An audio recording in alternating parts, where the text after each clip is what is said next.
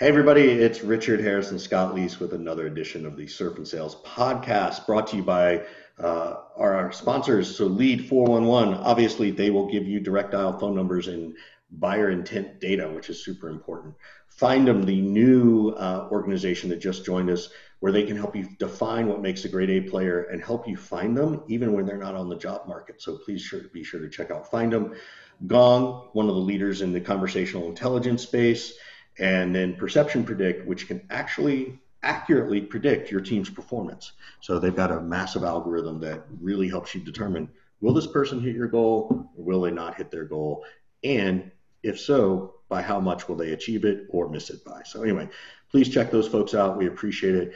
With all that out of the way, let's introduce Amy Volz. Amanda Volz. Holy shit, I just messed it up on day one of Monday. Amanda, I am sorry. Uh, who is the VP of Sales at the Born Group. So um, I'm not going to mess up the other part, so I'm not going to bring it up because I know I will. Uh, maybe Scott will drop it in. But Amanda, thank you for coming on the show, and I apologize. I was so focused on getting your last name right, I forgot about the first name. No worries, no worries at all. Yeah. So. It's okay. We've done we've done 160 shows, and it's the first time we've screwed the name up. Yeah, exactly. So, I forgive okay. Uh, it's like, and the winner of the Oscar is. Um, so, Amanda, what is the Born Group? Like, what does the VP of Sales do there? Like, what's that even? Just give people some context of where you're you're coming from. Yeah, sure. I, I'm actually new to the Born Group. I started in July. Um, I was a COVID layoff in March and then was on the job hunt. That's a whole other story. But the Born Group is a digital agency and we specialize in e commerce, um, digital design, uh, we do digital marketing, content. We are an SI firm also, so we can do implementation. Yeah, but what's what's all that mean? What what pain yeah. do you solve, right? What say that again? What pain does that solve for people? Oh, pain. So uh, the pain point, I guess, is uh, e-commerce organization so like if you're a store and you're selling something and you need to sell it better and faster and smarter um, you need to adopt an e-commerce tool to help you do that for transactions and we do the implementation and we do the creative for that as well. Got it. So I actually want to dive into something you said. I don't think it's another story. I think it's a really relevant story. You said, you know, you were a COVID layoff in March and it, it took you till July. I think there's a lot of people who've been experiencing that or, or maybe starting to experience it now. You know, any suggestions like, you know, of, of how you get through that, right? Like it's a long process to find a job right now, and it's mm-hmm. it be hard to stay motivated even in a regular world, not to mention the COVID world. So, you know, how are you able to manage and cope? Like, what, what were some of the things you figured out? Um, you know, it was really hard. It was a shock. I was completely shocked when it happened. Um, and it was very early on in the pandemic. So, that first two weeks when everything started shutting down in mid March, um, I got my notice the end of March and um, yeah, I mean, I'm shocked. I couldn't believe it. Um, so I knew that it was going to be difficult to find a job during this shutdown time, and there were millions of Americans being laid off. And, you know, I did kind of what I uh, think was pretty risky at the time, but I really thought it was important to be vulnerable and to share what was going on. And so I made a video and posted on LinkedIn. How did um, that work? How did uh, what kind of response did you get? I, I, got tremendous amount of response and actually it was because of that video that i ended up getting the job that i have now. So in the video i basically just say i've, I've been laid off um, but i'm grateful and i'm lucky. My family is safe. We are healthy. Um, i was financially secure enough that it wasn't gonna you know i wasn't going day to day not able to feed my family like so many millions of americans are today. And so um, i was just really vulnerable. And i just said if you know if you're looking to hire anybody or if there's anything i can do for you from a um, freelance standpoint, let me know. And my video got thousands and thousands of views and i was able to network with lots of people. And um, the current ceo of born uh, for my current job he um, he reached out and uh, it, it, was very nice. And i had so many people um, care uh, send caring messages offer to get me interviews. And all of the interviews that i did get most of them were from that video and from my activity on linkedin. So i'm a huge proponent of using LinkedIn, uh, but specifically video and working your network. And since then, I've done subsequent uh, videos about the importance of kind of working your network and really being your true, authentic self on LinkedIn instead of this kind of fake professional uh, that sometimes people think that we're supposed to be on LinkedIn. And I probably did too many years ago. And then since then, I've actually helped a couple of my friends um, and LinkedIn connections do their own videos that led them to work when they were also COVID layoffs. So I've have found a way to give back. So that was well, that was really important to me. I think that's great and it's beautiful. Did you know your current CEO before this video, or is he a stranger? No, I didn't know him at all. I was connected to uh, the managing director of the firm, mm-hmm. um, just a LinkedIn connection and a, a personal friend. And um, he, I think, might have liked my video or commented on it, which then popped up into the CEO's feed. So, um, you know, that would be my ask of anybody that you know of that's looking for a job is just to comment and interact on their content. And that way they're going to start popping into other people's feeds. And, and that's what did it for me. So I'm very yeah, I've been, I've been adding a lot, commenting for my link, I mean, for my network, right? Mm-hmm. Just so that it could expand on that. How did you handle the mental wherewithal of all this, right? You do have a family, you know, much like myself or Scott, we'd be okay, um, uh, which we are all very fortunate and lucky about. But how did you handle the mental struggle that comes with a job search? Because it's not easy emotionally, no matter how financially secure you are, it's still not easy. Yeah, it was definitely a hit to the ego more than anything. I think because I was surprised and because it had never really happened before. And, um, you know, I, I was lucky in a way that my kids were home because of COVID. And so we got to spend a lot of family time together. So I just really l- leaned on what was most important in life, and that was the health of my family and friends, um, and that we were able to spend that time together. And, you know, how is I, I lived my life on this whole theory of things could be worse right so you know something bad might happen in life to all of us and bad things happen every day or unfortunate things or even minor life inconveniences happen every day and and i try to live from a, a place of gratitude so um, does it suck yeah it fucking sucked yeah it was awful um, but it could have been worse, right? I could have been homeless. I could have not been able to feed my family. I mean, it could have been worse in so many other ways. And I was able to really learn from it and build a stronger personal network um, just from a work standpoint, and then stronger myself and being able to find value in the strengths that I do have and to be able to lean on some of those. So, um, you know, it, it was no fun, but but I made it work. Just were you, like everybody else's. Were you leaning on your um, network and, and kind of the branding of Amanda prior to COVID, or is this really like a new development for you? That's a really great question. It's new. It's new. Um, and I started kind of making some of that content on LinkedIn and doing that whole like self branding thing by watching people on LinkedIn who did it and who did it really well. And you know, I'm not out there selling anything. I think so many of my um, my connections on LinkedIn are selling something or their own brand or their consulting services, but I wasn't really. I mean, I was just doing it to uh, to give back and to share my experience in sales and things that work well for me and what don't doesn't work well for me. Um, but but it was really COVID that kind of made me realize like it's great to have a job, but really ultimately it's it's about who you are as an individual and your own brand and your own success that you have to drive. Yeah. So that was a hard lesson.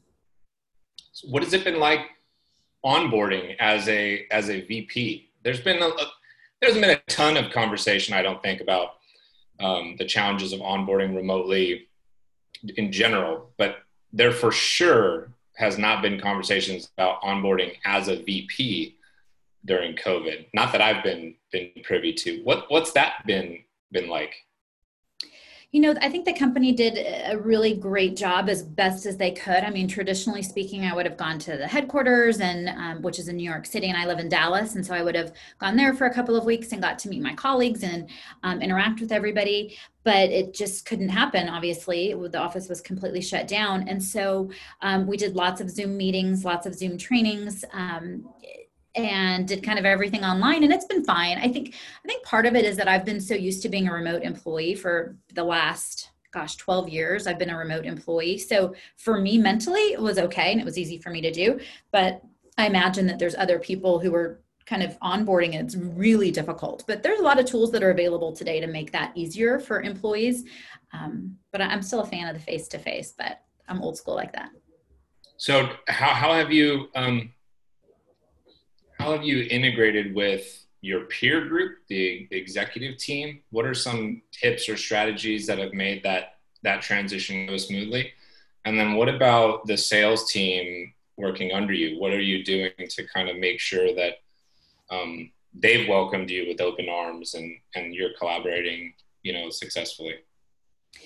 You know, I wish I had some magic bullet. There, there really isn't anything other than just great communication. Um, we're really active on Slack. We email each other, we text and call each other. But other than just planning and connecting, um, and having I think spending time on discussing personal things too, like getting to know each other as humans, like you would in an office standing by the water cooler, versus just kind of talking about business all the time. I think that's really important. Um, but but yeah, there there really isn't any magic bullet. It's just making an effort to stay connected and be available um, and caring about each other. And, and that's what's going to build those relationships. What is what is like the cadence of that though, like real specifically? So I heard you say, uh, well, there's no magic bullet. It's just like communicating properly and staying in touch Mm-hmm. But I'm wondering, it does that mean every day for an hour? Does that mean once or mm-hmm. twice a week for 15 minutes? What does that look like specifically? Um, I think everybody needs different things. And so it depends on, like, everybody that's on my team is very senior. Uh, everybody's very experienced. And so we tend actually not to interact as much as we probably should with each other. And we're all super, very, uh, very independent in terms of the, the work that we do. So other than being there to support each other, just quick check ins how are things going? I'm a big fan of having, you know, a weekly cadence meeting um, with individuals uh, and then at least a team meeting once a week so everybody can connect and, and talk about what's going on. How big is the team you're managing? Because I think that adds some context to this too. Sure. So um, the team that I work with today, uh, we're all really individual contributors and supporting each other. Um, so in the past, I've managed as many as seven um, seven reps, um, and then I've been an individual contributor for many times uh, for for many jobs as well. I, I like kind of the player coach role. I think there's nothing like getting involved and getting um, involved in the deal cycle with a customer because it really kind of shows you what's going on uh, in the in that particular deal or in the industry or maybe some flaws within your products or anything that the executive leadership needs to uh, pay attention to. So i'm always a big fan of that player coach role which i know is pretty controversial because a lot of people say well you can't do both well which is true um, but but i do i do enjoy uh, working deals individually too I want to. We'll dive into that in a second, but I, do, I want to come back to one thing. You you said there are some tools out there that are that are helping build those relationships through, you know, the the work from home model. Anything that you've really liked, or or you can even say something you didn't like, because I know people are always looking to improve. Um, to improve collaboration and communication. Um, you know, I'm a I'm a huge fan of Slack, but I but I think that any kind of um, you know communication tool like Slack would work. I've used Gmail before, I've used Skype before. I mean, I just think that uh, Slack provides a, a, great way to be able to archive conversations, to store documents, that sort of thing, and to go back and search for conversations. Um, so I'm a big fan of that. Um, and, and in terms of collaboration, we use Zoom, but again, there's plenty of um, collaboration tools that are available for video conferencing. I don't necessarily, I kind of don't like Teams, but that's really just my personal preference. I prefer Zoom or BlueJeans. Uh, those are my two favorite. Um, those are really it. Those are the really only internal collaboration tools that we use. Okay, so I've held my breath for like 60 seconds here about this player coach model. Okay. okay. I'm one of those people that I'd say 90% of the time believes the player coach model is flawed and, and, and won't work, and you won't really excel at either. Now, caveat may be, and you alluded to this before, your team is super senior, you said around you. And so you're not interacting all that much. Maybe they don't need as much coaching or training or development. but why do you think that that's an optimal and successful kind of um, structure. When so many other folks like me for example um, stay away from that model as much as humanly possible Okay, great question. Um, and I've I've been in a player coach role in a couple of positions that I've had, and I've also had a more traditional direct supervisor type of role, and then of course I've been a direct contributor before as well. So I, I think that player coach roles work really well with small organizations. Um, I was vice president of a company called VoiceThread uh, for about five years, and we were tiny. Like there was maybe three people who were selling, um, and so and I was doing the majority of the sales, especially the enterprise level sales. Um, and so that was that's much easier situation to take care of is when you're just um, managing your own pipeline and maybe one or two other people. I think in that case, uh, it, it, works really, really well, especially if you're in a startup situation where really it's all hands on deck and everybody needs to be selling. Um, so that's one area that I think it works well. The other area I think it works well is when um, there's a significant amount of senior people on the team. Uh, at the Born Group, there's a lot of people. I mean, there's re- there's really nobody that's junior. Um, everybody is very experienced. When I say experienced, I mean like you know 15, 20 years of sales experience experience um, at, at, a senior level.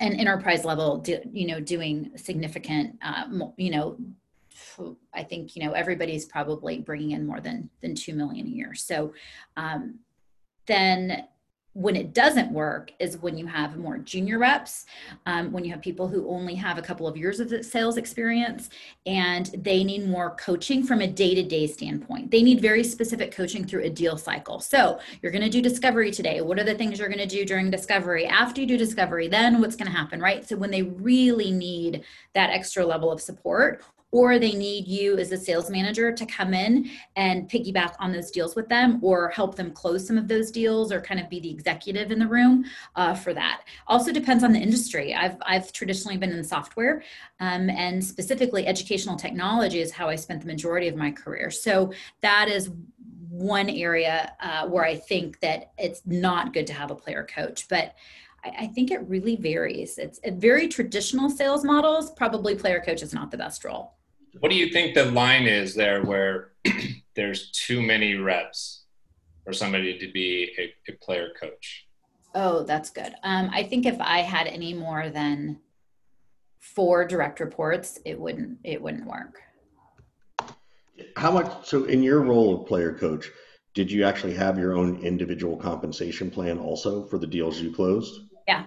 Because I, I, do wonder how often it, it's a compensation issue, right? Because at some point you often make more as your player than you do as the coach. Right. So yeah, that's definitely true. the wrong behavior. Um, yeah. Maybe, maybe. So. That's definitely true. It really, I think it depends on the um, the environment that you're in, the level of the people that you're working with.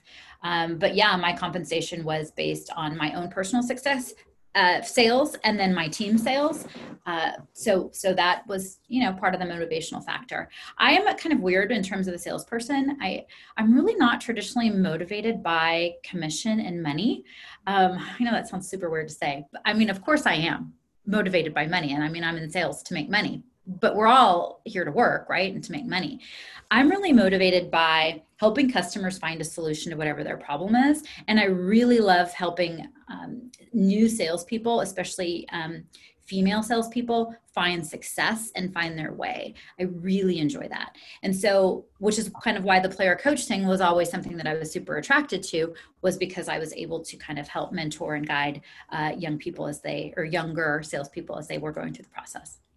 So, Scott, how do you feel now based on on her example of not the player coach role but that that concept of if i've got an experienced sales team i can do the player coach role. But if i've got a lot of junior reps right like scott i'm thinking about to to our when we first met and started working together um, what what do you she's, think about that?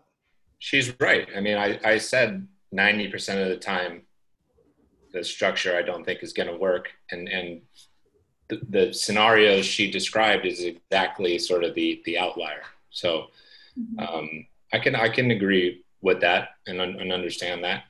I think it's really interesting to to try to figure out what the body count is in terms of where it breaks. You know, Amanda said four.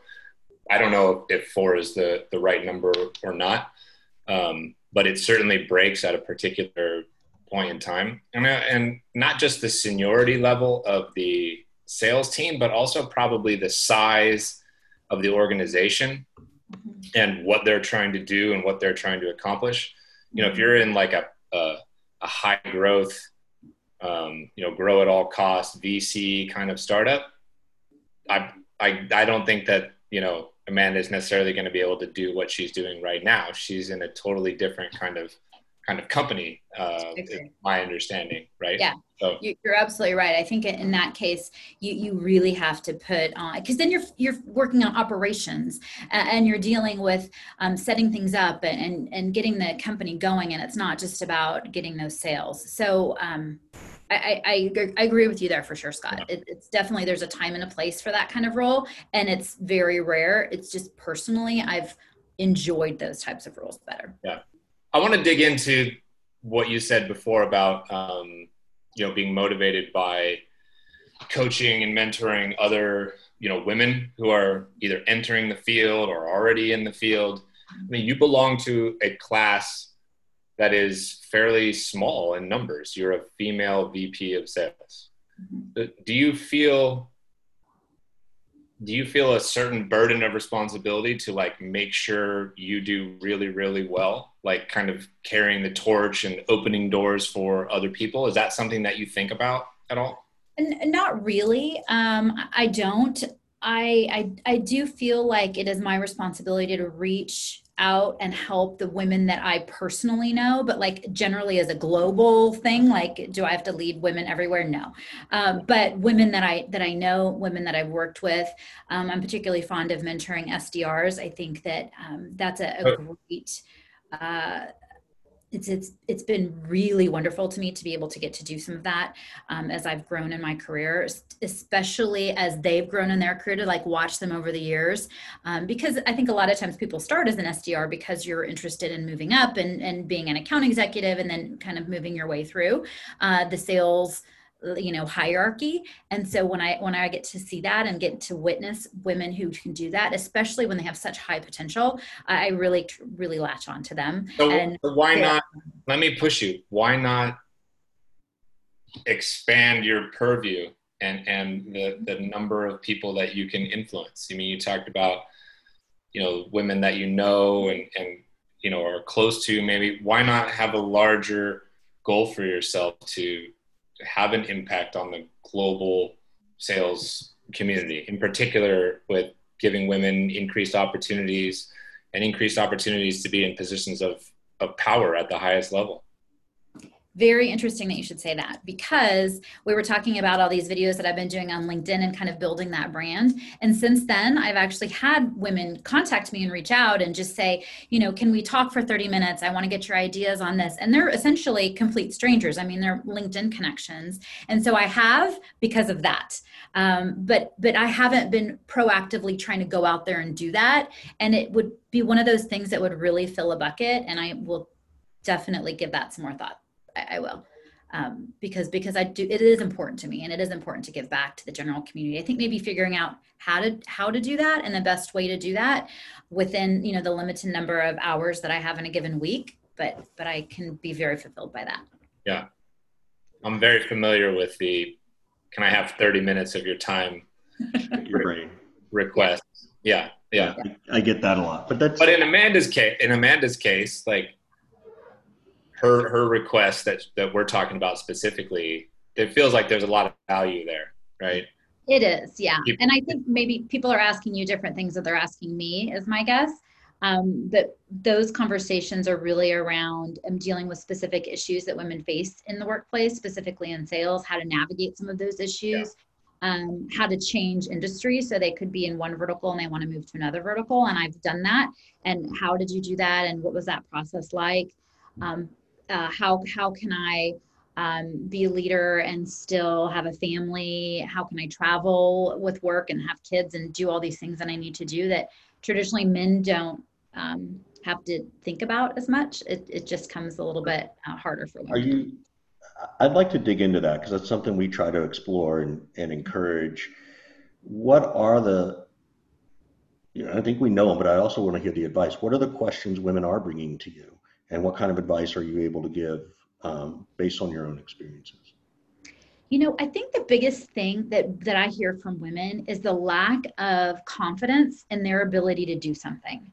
So they'll say things like, "Well, I've only been an SDR," or "I've only done this," or um, th- you know, somebody's never going to think about me for this, or low. It's not low self-esteem because these are very intelligent, strong women, but I think women I mean, I'm sure you've seen the statistics that if there's like a job description and you don't meet every single one of those items, uh, a woman is probably not going to apply for that job.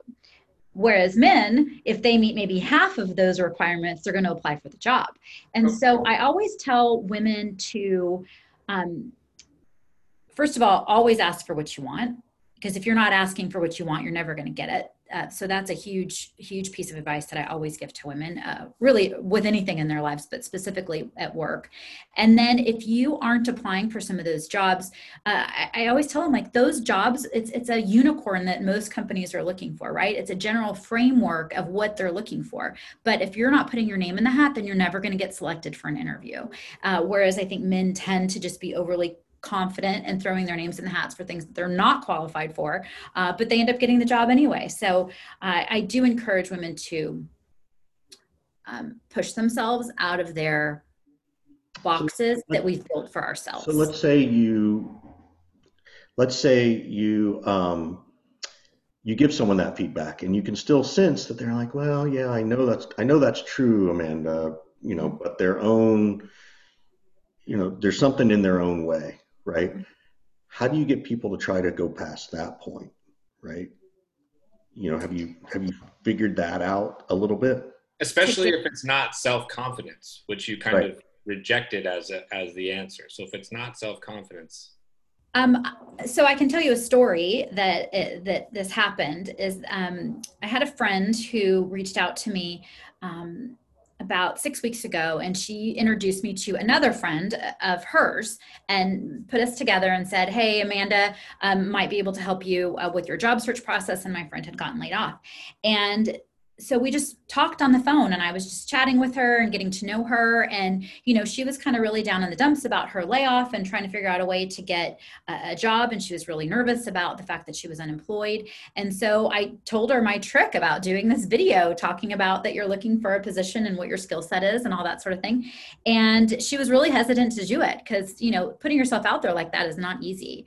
And so uh, I said, you know, send me the first video that you do and I'll give you some feedback on it. So she sent me the video and then she's like i'm going to send another video with my hair in a different way. And so then she put her hair back and she did the video this way and i was like girl it has nothing to do with your hair right? And so but those are the kinds of things that women think about and so kind of coaching her through that process and getting her to realize that that it she just needed to do it. Like just be brave and will you uh maybe get embarrassed or feel weird or maybe some people are going to think ugly things about you maybe but who cares? Like life is too short to worry about what other people think. And i think women in general often are worried about how they look and how they sound, uh, what other people are going to think about them when they do. And I, I, try to help them get over that by taking kind of the baby steps that they need to take. So she sent me a, a video. I gave her some feedback on it, make it shorter, right? She sent me another video. I'm like, that's it. Okay, now we're going to close caption the video. And so I taught her how to do closed captioning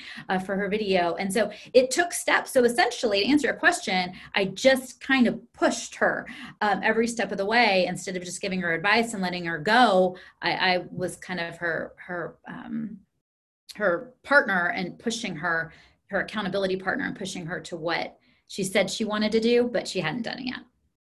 Yeah, that's great. Just you know, because for other people, you know, I have one, but what do you like to use for the closed captioning? Um, Kapwing. Okay. Kapwing, kapwing.com. It's free and it's so easy. It it's automatically does it for you. I call it auto magical. Um, you just click the button and it automatically captions your video and it does make some mistakes, uh, but you can easily edit it out and then republish it. It's super easy. Cool. How often are you doing videos? I'm trying to do them once a week now. Um, Uh, that's my goal. I, but i'm not going to do them unless i have something great to say. I think sometimes people get stuck in this like i have to post so many times a month or so many times a week in order to stay relevant. And i'm just like i'll post when i have something great to share but if i'm just posting to post then it's doesn't come across as you're not a, you're not a fan you're not a fan of the people who say you have to post every single day well i mean if you've got something great to say every single day scott and you do does anybody have anything great to say 365 days a year really? I mean, we all have our bad days so um you know I sure, I, I sure as hell don't post every single day. Yeah it's um I, I say post things that are relevant and on your mind. Um but I found myself like driving in the car and I'll think of something I should post about and I'll like jot it down really quick. Um, and then I'll do a post on that maybe the next week after I've had time to formulate my thoughts. Um, and sometimes my posts are really short, uh, like 60 seconds, and sometimes they're like three minutes long if, if it's like a longer story, but I try to keep them less than 90 seconds. We got to wrap up here pretty soon. I want to get into what is working for you right now to bring in these large deals you know you're you're bringing home i think you said most of the reps in your team have like a $2 million plus um, quota or goal for the, the end of the year. So i'm making an assumption here that these deal the deal sizes are a little larger a little less frequent. What is working to reel these in right now for you and your team? And, and, and what advice would you have to folks out there listening? You know tips tactics tricks anything like that that's working really hard for, that's working really well for you right now? Uh well i think if it if everything was going so great i wouldn't be um you know doing anything except for reeling them all in. So i like every industry you know we're all struggling. Um, i think what the people on my team have had the most success with um, are the people who've been around for a little bit longer who have a deeper pipeline. Um, and they might have had things fall off in March, April, May, June, but those customers are starting to come back. So I think it's if you build a good relationship with your prospects at the initial stages and they genuinely know that you care about them and you are there to help solve a problem for them, then they're going to come back. If you come across as like, are you going to close this deal next week? Or I, I have an end of the month cadence and I, I have to get this done then you kind of sound like a sleazy salesperson and nobody wants to do business with that. So I think the people on my team that have done really, really well um, are the more senior people on the team who've been at the company for longer. They've got a deeper pipeline. You always have to be adding to that pipeline. Um, because if you don't, then you run out and there's nothing going on. So I think good pipeline management is the key to that, establishing good relationships um, and making sure that you just um, stay in contact with some of those those potential customers in a non-salesy way. What is that? What is that pipeline to to attainment ratio number for you? Um, I'm, I'm a fan of three to one. That's my preference. I don't always get that. In fact, it's been very rare in the last few years that I've been able to have a pipeline that was that that deep that was able to do that. So you just got to really make sure that you're working extra hard to convert the deals that that you do have. So does that mean you do a stronger job of qualifying earlier? Um, you know, that's a good question. Does that mean I do a better job of qualifying? I'd like to think so. I'd like to think that we do a better job. The way I know that you would hit it, right? Like, is that you better what's in there better be good, right? Better be good, yeah if you're going to have a smaller pipeline, yeah, you definitely are, are going to need to be able to identify. Also, you have to cut your losses early. Like if you know that somebody is not interested in, or they don't have the budget, or all those red flags that you see in the sales cycle, if you know that those people aren't going to be moving forward, really like cut your losses and move on. I think so many times younger salespeople in particular, and I fell victim to this on occasion too. I'm like a little Pollyanna that I think, oh, they're going to buy, they really want my stuff, and then they don't. And you spend all this time and all this energy circling back and having another follow up meeting or bringing other people in that shouldn't be in. And you just kind of wasted everybody's time. If you just read the handwriting on the wall pretty early on, then you should identify where to spend your time because that's the most valuable resource that you have in sales is your time. Yep, I, I love it. So um, before we ask you our last question, just a, again a quick shout out to Lead 411, Find Them Gong, and Perception Predict, our sponsors. Um, where can we help you? How can we help Amanda uh, get things done? You know, I don't think it's really about getting things done for me and how you can help. I think what I would like to see just salespeople in general do, and I've mentioned this several different times, is, is really focus on the human that you're selling to. And so many times we get a bad name as salespeople.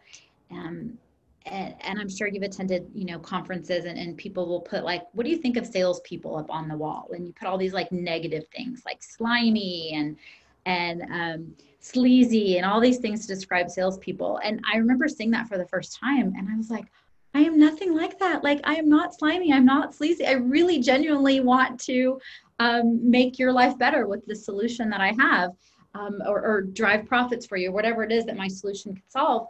And to be thought of in that negative way, it's still shocking to me that people think that way about salespeople because I don't associate myself that way.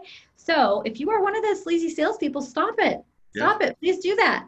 Stop. You, you make us all look bad when you do something shitty like that. The other thing I'm going to tell people is on LinkedIn, stop sending sales pitches via DMs the instant that you connect with somebody. That is totally against the rules.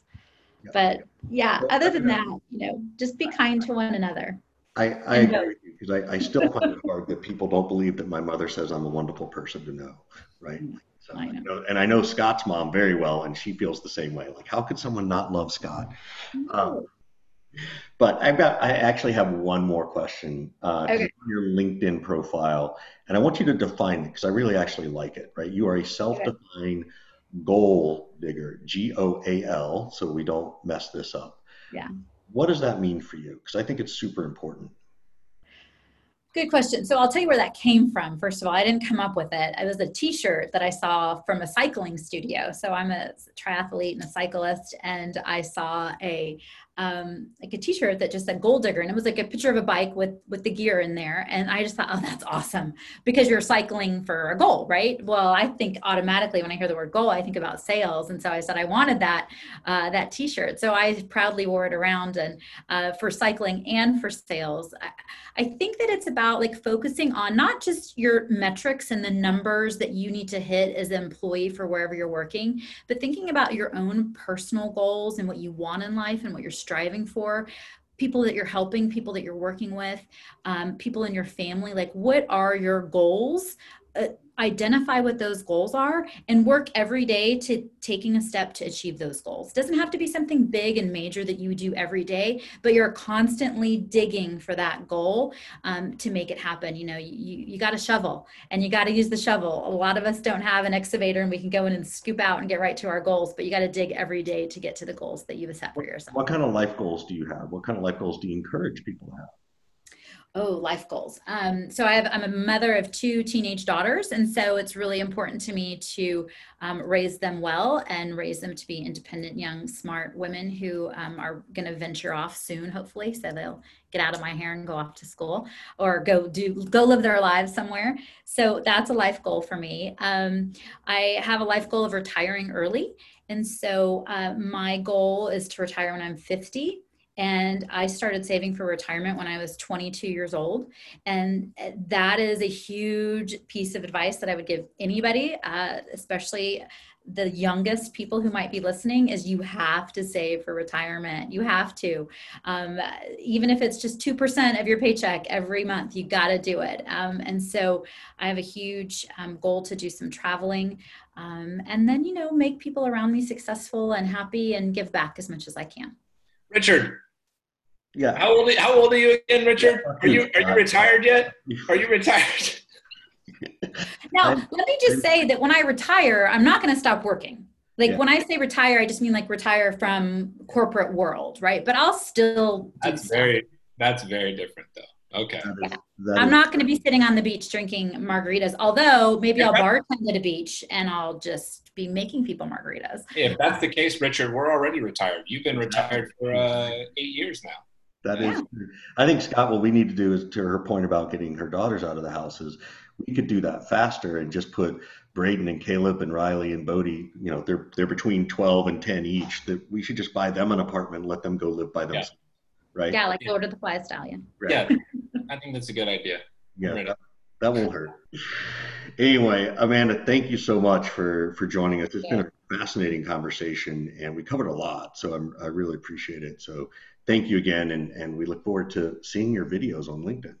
Thank you so much. And I look forward to the next um, surfing conference. So I want to I want to go surf with you, Scott. Yes. Yes, yes, yes. So mm-hmm. Make that happen. She, Amanda's gonna swim circles around me in the ocean now that she just said she's a triathlete. athlete, I was No, thinking the same thing. I was like, oh my gosh. So No, I'm I'm not that great at surfing though. So Okay. I, I have a very specific way that I like to surf, and it's with an instructor who will like push me because Oh, it's a paddling thing. I'm five two, and I'm so I'm really short, so it's really that's hard for me to.